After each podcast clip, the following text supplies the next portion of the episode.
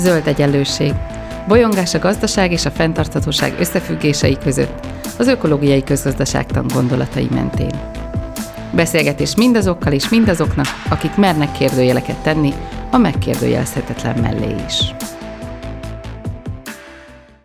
Köves Alexandra vagyok, és nagy szeretettel köszöntöm a hallgatókat, és nagy szeretettel köszöntöm vendégemet, Puréből Györgyöt, a Szemelvesz Orvostudományi Egyetem Magatartástudományi Intézetének igazgatóját. Szervusz György! Jó napot kívánok mindenkinek, szervusz!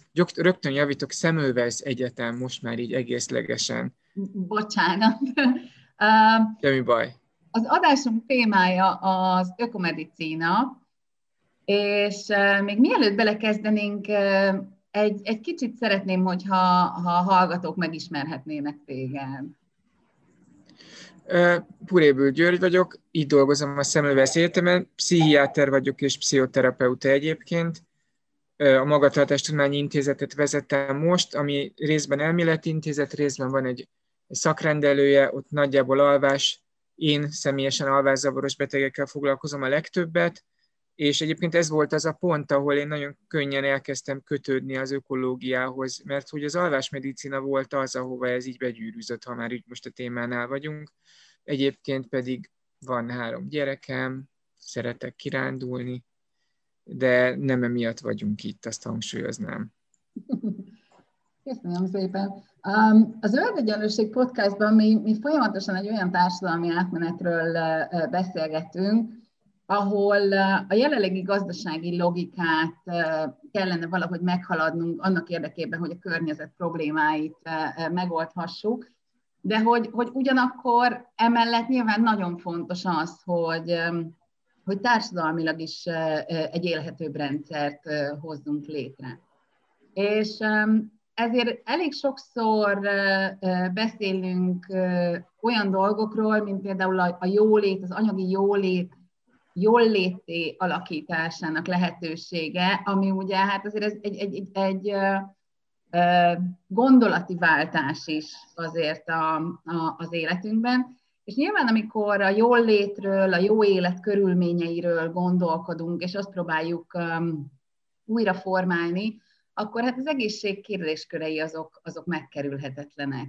És volt már olyan adásunk, ahol ökopszichológiáról beszéltünk, és körbejártuk, hogy a, a természetnek milyen mentális egészségre gyakorolt jótékony hatásai vannak.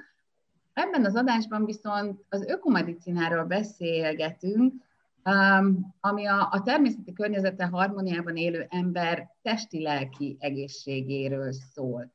És ha jól tudom, akkor, akkor ez igazából egy új paradigmát is jelent az orvostudományban, és ezt biopszichoökológiai modellnek hívjátok, nem könnyű kimondani. Elmeséled nekünk, hogy mi is ez az új megközelítés, és hogy, hogy valójában mennyire új ez? Vagy ez valami régi dolog, ami újra előjött? Régen volt ez úgynevezett biopszichoszociális modell, ez a orvoslásnak egy olyan modellje volt, ami azt hangsúlyozta, hogy bizony nem csak a, a testi dolgok számítanak, nem csak a biológia számít az egészségben, hanem a lelki dolgok is, és a, itt jött be a szoció, és a környezeti dolgok is, tehát azt mondta ez a modell, hogy a környezetünk nagyon meghatározza az egészségünket, azt, hogy hogy élünk, hogy milyen a társadalmi gazdasági helyzetünk, és a többi. És ez így is van. De most már azt is tudjuk, hogy emellett, a, hogy a szociális környezetünk ennyire meghatároz minket, ami azért valójában a mi teremtett környezetünk, az emberi kultúra hozta létre saját maga számára, mi teremtettük magunknak.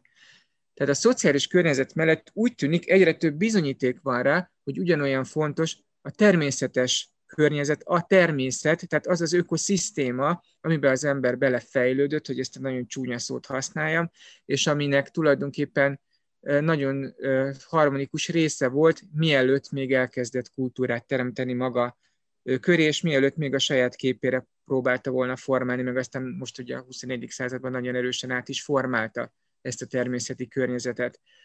Onnan gondoljuk ezt, hogy nagyon sok olyan betegség van a 21. században, amelyek nagy népegészségügyi kihívást jelentenek, ilyen az elhízás, ugye ezt a WHO betegségnek tartja, és az ebből fakadó kettes típusú cukorbetegség, nagyon-nagyon sok embert érint az egész világon, ide tartozik a depresszió, ami a második leggyakoribb munkaképesség csökkenést okozó betegség világszerte, és ide tartoznak a szívérendszeri betegségek, amelyek az első leggyakoribb munkaképesség, tartós munkaképesség csökkenést okozó betegségek, amik egyébként a legtöbb halálesetét is okozzák az egész világon. De mondhatnám az alvászavart is, az inszomniát, én mondjuk pont onnan keveredtem ide az ökológia mesdjéjére. Tehát ezek nagy, nagyon nagy társadalmi terhet jelentő betegségek, a gyakoriságuk még mindig nő a 21. században, és noha rendelkezünk kezelésekkel, bizonyítékokon alapuló kezelésekkel ezeknek a betegségeknek a kezelésére, népegészségügyi szinten ez a helyzet mégis egyre inkább romlik. Ezért el kell gondolkozni azon, hogy hogyan lehetne megakadályozni azt, hogy ezek a betegségek így még jobban elterjedjenek, és még nagyobb társadalmi teret jelentsenek, és a pszichológiai oldalról pedig én ugye pszichiáter vagyok, azért fölmerül az a kérdés, hogy oké, okay, létrehoztunk magunknak egy olyan világot, ami jóléti, biztonságos és eléggé kiszámítható, de a kérdés az, hogy ezért mekkora árat fizetünk az egészségünkből, mind a testi, mind a lelki egészségünkben azért, hogy ezt fent tudjuk tartani. Mondtad, hogy, hogy igazából így a, a, az alvás kutatás oldaláról jössz, és hogy, néhány évvel ezelőtt nekünk is volt egy olyan kutatásunk, ahol, ahol résztvevőkkel megpróbáltuk feltárni, hogy, hogy, hogy milyen lenne nekik az, az ideális jövő. És ott az egyik résztvevőnek volt egy javaslata, hogy hát szerinte az ideális jövőben visszatérünk a természetes bioritmusunk szerinti életmódhoz, és újra a nappal fogunk kelni, és amikor sötét van, akkor pihenünk, télen kevesebbet dolgozunk, nyáron egy kicsit többet, és hogy, hogy ő szerint ez lenne a természetes, és ez lenne jó nekünk. Én nekem addig ez eszembe se jutott, hogy, hogy, hogy ezzel igazából nem is vagyunk összhangban, de hogy, hogy, hogy közben, közben meg logikus, hogy ugye ettől a, a természettel összhangban lévő ritmustól eltávolodtunk, mesterségesen távolodtunk el, és hát nyilván ez nem vezet sok jóra. Mit mond erről az orvostudomány? Lenne értelme mondjuk egy, egy valami, valamilyen ilyen ritmusra való átállásnak? Az orvostudomány nagyon egyértelműen nyilatkozott ebben a témában azzal, hogy a 2017-es orvosi Nobel-díjat a biológiai ritmusok kutatásának adták. Tehát az élettani és orvosi Nobel-díjat 2017-ben a biológiai ritmus kutatás kapta, ami egyébként elüt az orvosi Nobel-díjaktól. Ez a kutatás az arról szólt, azokat tudósok kapták, hárman, még csak három ember kapott Nobel-díjat, akik elkezdték azt kutatni, hogy milyen jelentőség van a biológiai ritmusnak, egészen konkrétan a cirkadián ritmusnak, vagyis a napi biológiai ritmusnak, mert biológiai ritmus nagyon sokféle van az életünkben, és a vége, a, vége a Nobel-díj lett. 84-ben kezdődtek a kutatások, és 2017-ben kaptak Nobel-díjat ők, tehát hosszú-hosszú idő telt el. Ez a Nobel-díj, ahogy mondtam az előbb, eltér a többitől, mert nem, ez egy alapkutatás. Nem született belőle világjobbító orvosi termék, tehát nem találtunk egy olyan terápiás eljárást, ami százezereket menthet meg, ami százereknek te- te- teheti az életét jobbá. Tehát nem egy termék származott belőle, egy ilyen orvostudományi termék, gyógyszer, eljárás, stb. És ez is egy fontos üzenet, hogy nem feltétlenül azt kell díjaznunk a tudományban és az orvostudományban sem, ami, ami egy gyakorlati hasznot jelentő dolog, és eszközesíthető számukra, hanem egy olyan dolgot is utalmaznunk kell, ami felhívja a figyelmünket valami nagyon fontosra. Mert hogy ez a Nobel-díj arra hívja fel a figyelmet, hogy a biológiai ritmus az nagyon fontos, és a cirkadián, tehát a napi biológiai ritmus, ez egy nagyon-nagyon fontos eleme az életünknek, és hogyha azt átlépjük, akkor az egészségkárosodással fog járni. Tehát ilyen értelemben az a picit idealisztikus elképzelés, hogy akkor majd mindig feküdjünk le a sötétedéssel, meg kelljünk a nappallal, és akkor ha ez visszaállna, akkor sokkal egészségesebbek lennénk. Ebben nagyon sok kutatás szerint van igazság, de, de nyilván nem lehet visszalépni. Nem, így ebben a formában nem tudunk a természetben visszatérni, nem tudunk visszaváltani egy vadászó gyűjtögető életmódot, és az orvostudomány ugye vadászó gyűjtögető életmódot mondja azt, hogy a, legalábbis a az anyagcserénk szempontjából, ugye az anyagcserénk az azt tükrözi vissza, hogy sokat mozgunk, nagyon sok zöld növényt teszünk, nem pedig búzát, hanem nagyon sok zöld növényt, kevés húst, sok halat, ez az, amit be lehet gyűjtögetni és vadászni. Nem a nagy zsíros húsokat, hanem a sok aprót. És ez, ez felelne meg az emberi anyagcserének, ez a táplálkozási struktúra, és ide ugye a mozgás ugyanúgy hozzátartozik. Tehát nagyon sok olyan eredmény jön az orvostudományból, a cirkadián ritmuson és az alváskutatáson túl is, ami azt mondja, hogy, hogy volt egy optimális környezetünk a természetben, és igazából károsodik az egészségünk amiatt, hogy nem tudunk ez az optimális, nem tudunk ebben az optimális környezetben lenni. Mert ugye a biológiai ritmusunk felborult, mert ugye sokáig fenn vagyunk. Ez azóta borult egyébként fel feltétlenül, miután az elektromosságot felfedezték, mert ez az első olyan hatékony módszer az emberiség történetében, amivel a sötétséget igazán le lehet győzni. Lámpával, meg gyertyával is lehet világítani éjszaka, de gyárcsarnokokat váltott műszakban üzemeltetni csak elektromossággal lehet. Hát ez volt egy áttörés, de ez az áttörés ez azért úgy néz ki, hogy nagyon sok áldozattal is járt. Egyrészt az emberek sokkal elfoglaltabbak lettek, mert minden ember szorgalmas, vagy az emberek legtöbbje szorgalmas, és ha vannak céljai, akkor sötétben is dolgozik a céljain, elvesz az alvás idejéből például. Ugye az alvászavarok nemzetközi osztályozásának az, a bet, az új harmadik kiadásában van egy olyan kategória, mondhatnám azt, hogy betegség kategória, de ez nem egy betegség, hogy krónikus enyhe alvás megvonás. Ez a rendszer, ez betegségeket tartalmaz, ez alapján adunk alvászavar diagnózist. De a kronikus enyhalvás megvonás ez nem egy betegség. Azt mindenki maga csinálja magának azzal, hogy kevesebbet alszik, mint amennyi kéne neki. Nem sokkal kevesebbet, mert annyit nem tud, hanem tartósan mindig csak egy kicsit kevesebbet, mint, amit, mint amire szüksége volna, azért, mert fönn akar maradni, mert még dolgozik, mert céljai vannak, és a többi. Ez azért került bele ebbe a diagnosztikus rendszerbe, mert noha ezt mindenki saját magának választja ugyanezt az életmódot, de mégis egészségkárosító hosszú távon. Mint hogy egészségkárosító az is, hogyha nem ezt a vadászó gyűjtögető diétát próbálom meg megvalósítani az életemben, az is egészségkárosító, ha nem mozgok annyit, mint amennyire szükségem volna. Ugye a mozgás az egyetlen csodaszer, amivel az orvostudomány rendelkezik, az emberiség legnagyobb része mégsem mozog eleget, vagy nem úgy mozog, mint ahogy ez, amire biológiailag és pszichésen szüksége volna.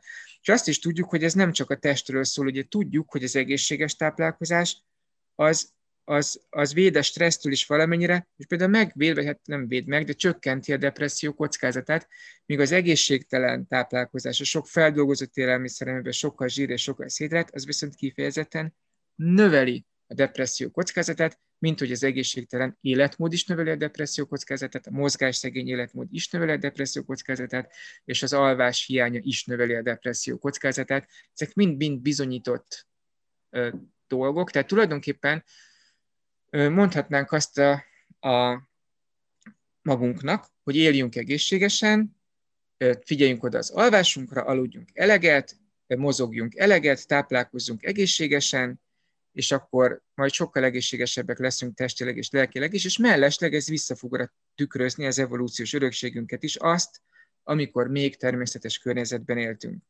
És mi erre az emberek válasza a legtöbb esetben, hogy mi orvosok ezt látjuk, akár fülorgégészként, akár pszichiáterként, akár begyógyászként dolgozunk, az emberek azt mondják, hogy pocs, nem megy. Tehát nagyon nehéz az egészséges életmódra való átállás egy csomó embernek, és nagyon nehéz ezeket a szabályokat betartani, hogy én mozogjak is eleget, miközben annyit dolgozok, hogy rengeteget napközben, mert van munkám, akarok haladni az életemben, hogy táplálkozzak egészségesen, és főként, hogy odafigyeljek az alvásomra és a biológiai ritmusomra, hát ez aztán végképp borzasztó nehéz nagyon sok embernek. Tehát azt látjuk az orvoslásban, hogy nagyon sok olyan dolog veszett el a rendszerből, ami, ami az egészségünk miatt fontos volna, és ezek a dolgok pont olyan dolgok, amik a természetes életünkhez és a természetes életkörülményeinkhez kötnek minket, és itt jön be az öko. És még van más is ezen kívül, ami oda köt minket. Örülök, hogy behoztad az étkezés kérdését, mert um, um, ebben a podcast sorozatban már azért elég sokat uh, foglalkoztunk a, a, az étkezéssel, mert hát ugye jelentős összefüggést uh, összefüggés van a, a, a, az élelmiszertermelés és a fenntarthatóság között.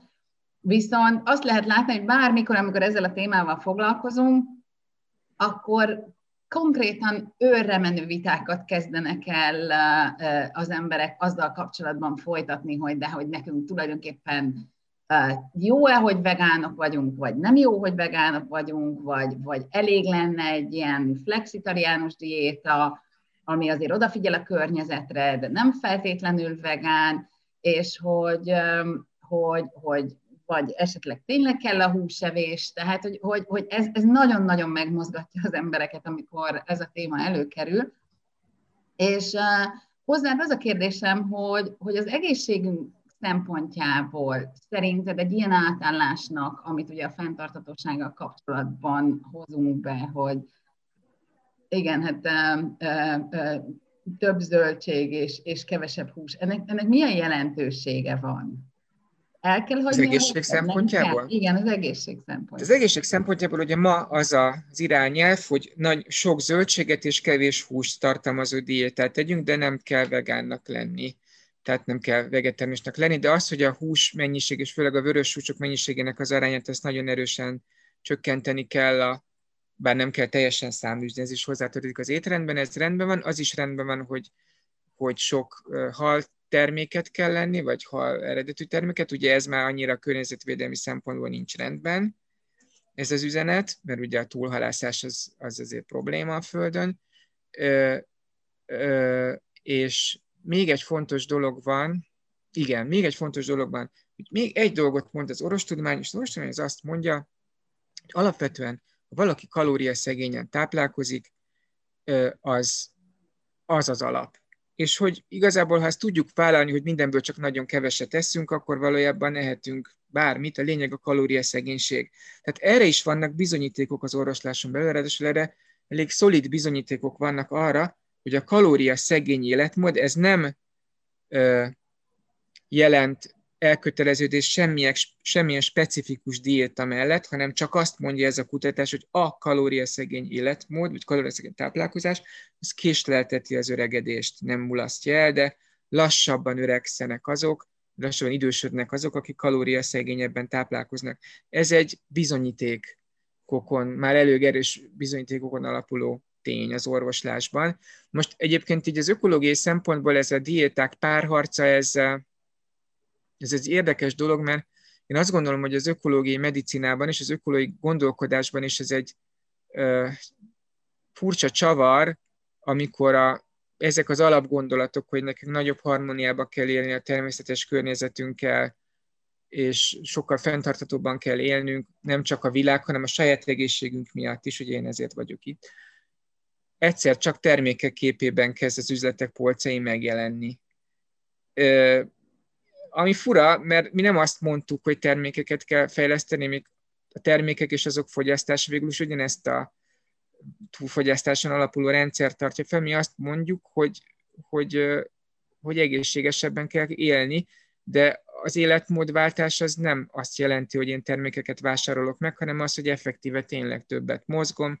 Egy sima lokális piacról is be lehet vásárolni azokat az egészséges élelmiszereket, amitől az ember télen-nyáron nagyjából egészségesen tud táplálkozni, különösen mondom akkor, hogyha a kalóriát is megszorítja, tehát, tehát a, a, az ökológiai gondolat és az ökológiai orvoslás termékesítése az, az nem segíti azt, hogy az emberek abban gondolkozzanak, hogy alapvetően meg kéne inkább az életmódjukat változtatni.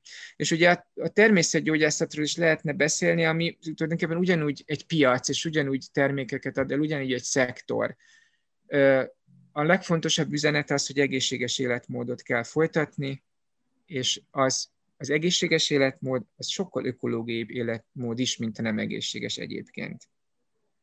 Itt viszont most nagyon um, fókuszálunk az egyénnek a döntésére. Szerinted, szerinted mik azok a társadalmi folyamatok, amiket érdemes lenne kollektíven átgondolni ahhoz, hogy ez, ez ne az egyén vergődése legyen a nagy rendszerben, hanem, hanem maga a rendszer is támogassa ezeket az egyéni választásokat. Hát egy, ez, először is ezt szeretném mindenképpen leszögezni, hogy én egy orvos vagyok, és én mindig az egyén, ugye, akár a mhm. saját, akár a betegeim, tehát az én látásmódom az mindig egyéni, mert én mindig egy emberből indulok ki, amikor leülök valakivel a rendelőbe, vagy amikor, tehát nagyon-nagyon nem tudok nem egy ember szemével gondolkozni, ezt hagyd tegyem hozzá.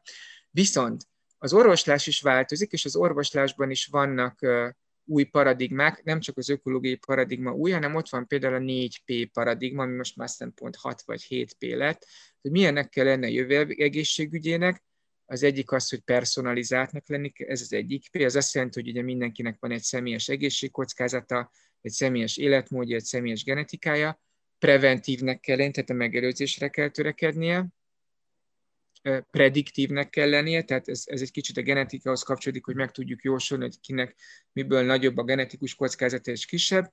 De a legfontosabb ebből a szempontból, amiről most beszélni akarok, az utolsó P, az a participatívnak kell lennie, vagyis résztvevőnek kell lennie. Tehát az egészségről nagyon sokan úgy gondolkoznak, hogy hát van az egészségem, és van egy óriási szolgáltatóipar, ami az egészségem elvesztésekor a rendelkezésemre áll, amire fizettem a biztosítást is, hiszen itt van az egészségügy, ami majd engem segít, akkor én elvesztem az egészségemet.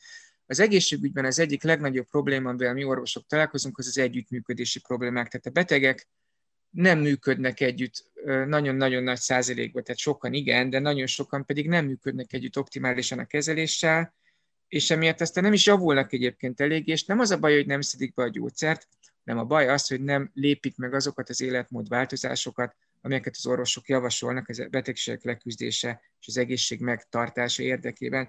Tehát a participatív egészségügy az azt jelenti, hogy én sokkal tudatosabban vigyázok a saját egészségemre, sokkal tudatosabban fenntartom a saját egészségemet.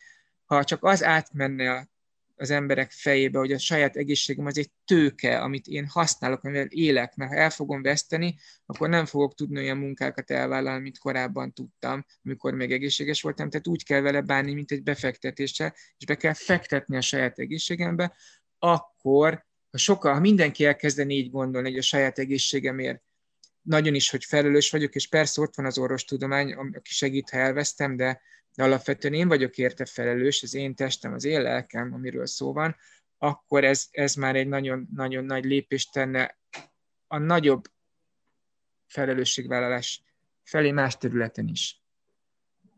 És ezt egy kicsit megfordítjuk, és azt mondjuk, hogy hogy igen, az egyének is máshogy kell hozzáállni a, a, az egészségügyhöz. De hogy, hogy elképzelhető, hogy, hogy azért az orvostudományban is létrejönnek olyan um, paradigmaváltó gondolatok, amik, uh, amik mondjuk ennek a, ennek a 4P-nek a, a um, váltását vagy bevezetését segítenék. Mik, mik lehetnek az orvostudományban azok a azok az ilyen tudomány, filozófiai vagy tudományhoz való hozzáállással kapcsolatos dolgok, amik, amik ezt elősegítik. Hát a, ugye ez, ez is, ezek a folyamatok is folyamatosan zajlanak, a, mint minden tudományban az orvostudományban is, hogy sokkal inkább megpróbál, most úgy hívjuk, hogy interdisziplinárisnak lenni, tehát beemelni más területeket, matematikát, de a jogot és a közgazdaságtant is egyébként az orvoslásban. Ezt most mi úgy hívjuk, hogy interdisziplinaritás, de valójában a tudomány mint olyan változik, és valójában új disziplinák, új tudományterületek jönnek létre most ez, ezekkel a változásokkal. És hát nyilván az egészség szempontjából ezt érdemes apró pénzre váltani, tehát a, nyilván a, a de azért az orvostudomány ez mégis mindig az egyénből indul ki hiszen az egyéneknek ad megoldásokat, és másodlagosan persze a közösségeknek is arra, hogy az egyének egészségét hogyan őrizzék meg, de mégis az egyének megőrzésen kereszt, egyének egészségének a megőrzésén keresztül történik egy közösség és, közösségi egészségmegőrzés. Amit az, az orvostudomány ebben a helyzetben tenni tud, az az, hogy hangsúlyozza, és ugye egyre több területen hangsúlyozza, hogy a, milyen egészségkárosító hatások származnak abból, hogy, hogy változik a környezetünk, és a másik nagyon fontos dolog, amit hangsúlyozni tud, az azt, hogy annak a megfordítva a pozitívuma, hogy milyen sok egészség előny származik abból, hogyha nem változik a környezetünk, és meg tudunk maradni a természettel egy sokkal erősebb kapcsolatban. És erre is van egy csomó tényleg nagyon-nagyon kezdeti stádiumban lévő kutatás, de vannak már kutatások arra vonatkozóan, hogy például a zöld környezethez való hozzáférés, ezt nem is lehet jól magyarra fordítani, ez access to green maga, amit kutatnak, amiben két dolog van, hogy én hozzáférek a természetes zöld környezethez, meg akarjak is hozzáférni, hogy belső motiváció is kell hozzá, mennyire segít az egészség megőrzésben, illetve hogy az állatok jelenléte az életünkben, az valójában mennyire védi az egészségünket. Ugye az emberek, a nagyvárosi emberek 50%-ának van társállata és akkor ugye nem beszélve arról, hogy az emberiség legnagyobb része állatokkal él szoros életközösségben, hiszen még a nagyvárosi emberek 50%-a is. A gyerekeket, ha megkérdeznek, akkor ugye 99,90%-ban szeretnének állatot, hogy jobban tiszta vannak a saját természetes szükségleteikkel, mint a felnőttek. És most már egyre több tudományos vizsgálat van arra vonatkozóan, hogy az állatokkal való együttélés az valójában egészségmegőrző hatású védi az egészségemet valamilyen szinten, és ugye most már elindult az állatasszisztált terápiák kutatása is, ezek a 60-as években indultak, és ez azt, egy eléggé speciális terület az orvoslásnak, azt, azt vizsgálja, hogyha én egy állatot behozok egy terápiás helyzetbe, egy speciálisan kiképzett állatot, egy speciális kiképzett terapeutával, akkor azzal hogyan tudom javítani az egyénnek az egészség állapotát. Az állatasszisztált terápiákkal kapcsolatos vizsgálatok azok azt mondják a legtöbb, hogy amik már eddig vannak és viszonylag jó minőségű vizsgálatok, mert ragaszkodnunk kell a tudományos excellenciához, ez biztos. Ezek azt mondják, hogy az állatok bevonása a terápiában az felgyorsítja az egyébként is működtetett hagyományos terápiás folyamatokat, akár pszichológiai zavarokról beszélünk, akár mondjuk egy, egy balesetből vagy egy stroke való rehabilitációból. Tehát egy ilyen facilitáló, gyorsító szerepe van a terápiákban az eddig kutatások alapján, de ez nagyon fontos szerep, és ennek nyilván van gazdasági hatása is, hogyha én valakit gyorsabban rehabilitálok sokkal egy olyan kiegészítő módszer segítségével, amivel kiegészítem a hagyományos terápiákat, akkor az kevesebb pénzébe is fog kerülni a társadalombiztosításnak, az illető sokkal hamarabb válik munkaképessé, sokkal hamarabb válik magabiztossá is ezáltal, tehát ennek van egy csomó pozitív hatása, de megint mit látunk? Megint azt látjuk, hogy a természettel való kapcsolatunknak az egyik eleme kerül bele tulajdonképpen ebben nagyon modern, hipermodern terápiás térbe, ami a 21. század medicinája mindenről beszéltünk ugye az ökomedicinán belül, tehát hogy ugye alvás, bioritmus, étkezés, mozgás, természethez való hozzáférés, az állatok szerepe az életünkben. Van-e még bármilyen olyan terület, amit, amit nem érintettünk, de a, a, az ökomedicina foglalkozik? Hát még hú, sok minden, sok terület van. Még egyet érdemes kiemelni, ami megint intenzív kutatások témája, az, az ugye a bélflóra jelentősége a saját egészségünkben. Ugye ezt most már nem úgy tekintjük, mint egy milyen jó, hogy vannak baktériumok a belénkben, jó, hát hadd legyenek ott, hát nem ártanak. Na, nem. Most azt gondoljuk, hogy ez egy vitális, nem is szerv, mert, hanem egy vitális életünk szempontjából borzasztó fontos szimbiózis, együtt áll, együttélés nagyon-nagyon sok millió baktériummal, az összesen 1,5 kilót tesznek ki ezek a baktériumok a szervezetünkben, és egyre több kutatás foglalkozik azzal, hogy ezeknek a szerepe az egészség, mind a testi, mind a lelki egészség fenntartásában mi. És hogy jön ide az ökológia? Az ökológia úgy jön ide be, hogy, hogy tulajdonképpen ez a belvilág azért mégiscsak a külvilágunkat fogja valahogy leképezni. Tehát azt, amit megeszünk, meg azt a környezetet, amiben élünk, azt a mennyiségű fertőtlenítőszert, antibiotikumot, kemikáliát, amit elfogyasztunk, és a többi. És ugye az ebben a, úgy tűnik az eddigi kutatások alapján, hogy a bélflóra épségének az alapja és a biodiverzitás. Tehát ez az alapszabály, hogy minél diverzebb a biológiai környezet, annál, annál biztonságosabb is egyben, az a belső környezet, a belső biológiai környezet, a bélflóránk a belső biológiai környezetünkre is ugyanígy vonatkozik, és ugye mit is milyen érdekes ez a tendencia, hogy, hogy látjuk, hogy ugye egyre több makrobiotikumot lehet kapni, hogy bemegyünk egy boltba, akkor bélflora javító készítményeket kaphatunk, tök jó, vannak bennük teljesav baktériumok, meg nagyon klasszak, meg minden, de azért a, a bélbak, bélfloránkat felépítő baktériumok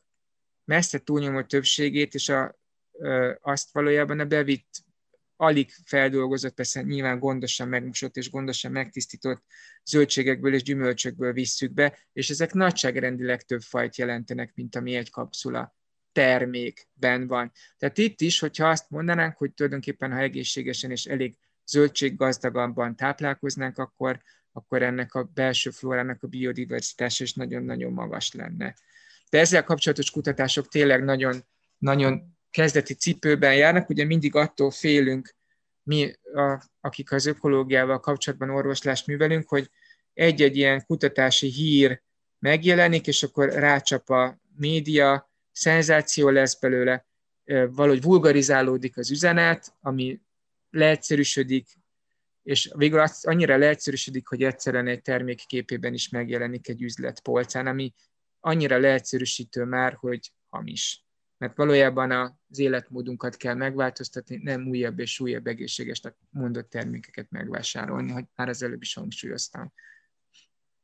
Nagyon izgalmas, amit, amit mondasz, hogy, hogy, hogy igen, leegyszerűsödik a gondolkodásunk, mert hogy, hogy mennyire, mennyire izgalmas az a párhuzam, hogy, hogy ugye próbáljuk azt elérni, hogy a külső biodiverzitás fontosságát felfogjuk.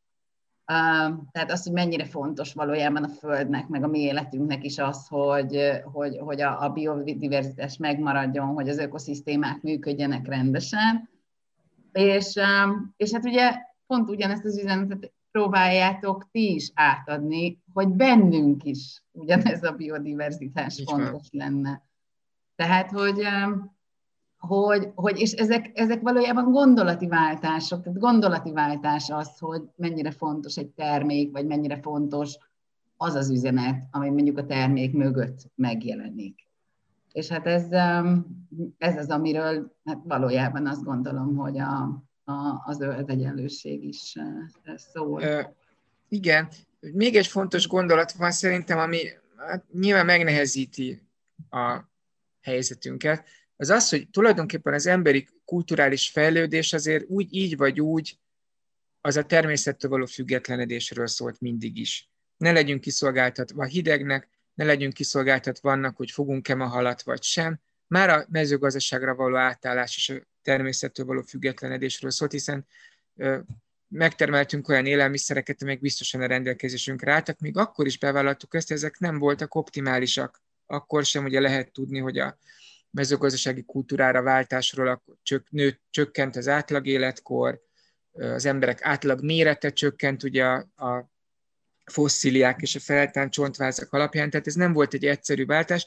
Az emberiség mégis szaporodott, mert ugyan az átlag életkor csökkent, azzal, hogy az emberek helyhez kötötten tudtak élni, a szaporodási ráta meg tudott nőni, mert nem kellett vándorolni, tehát több gyereket lehetett vállalni még akkor is, hogyha ők is, meg aztán a felnőttek is hamarabb meghaltak, mint a, mint a vadászó gyűjtögetők, és aztán azt is látnunk kell, hogy ezért a vadászó gyűjtögető életmód sem, ez, szoktak így hivatkozni, egy romantikus módon sokan, akik így hisznek, hogy az ökológiában ez milyen, ez volt az idill. Hát valójában az egy, az egy ilyen halálos iramba lenyomott hajsza volt az élet, egy túlélő só az egész élet, hogy lesz elég kajám, lesz elég erőm, hogy gyűjtögessek, meg tudok-e küzdeni nagy és veszélyes állatokkal. Tehát az, az sem volt hát fenékig tejfel, és teljesen érthető az a, az a vezérelve az összes emberi kultúrának, hogy igazából én egy biztonságosabb és kiszámíthatóbb környezetet szeretnék. És ez egy olyan vágya az embernek, ami, ami, ami borzasztó fontos, csak valahogy ott kell jól meghúznunk a mérleget,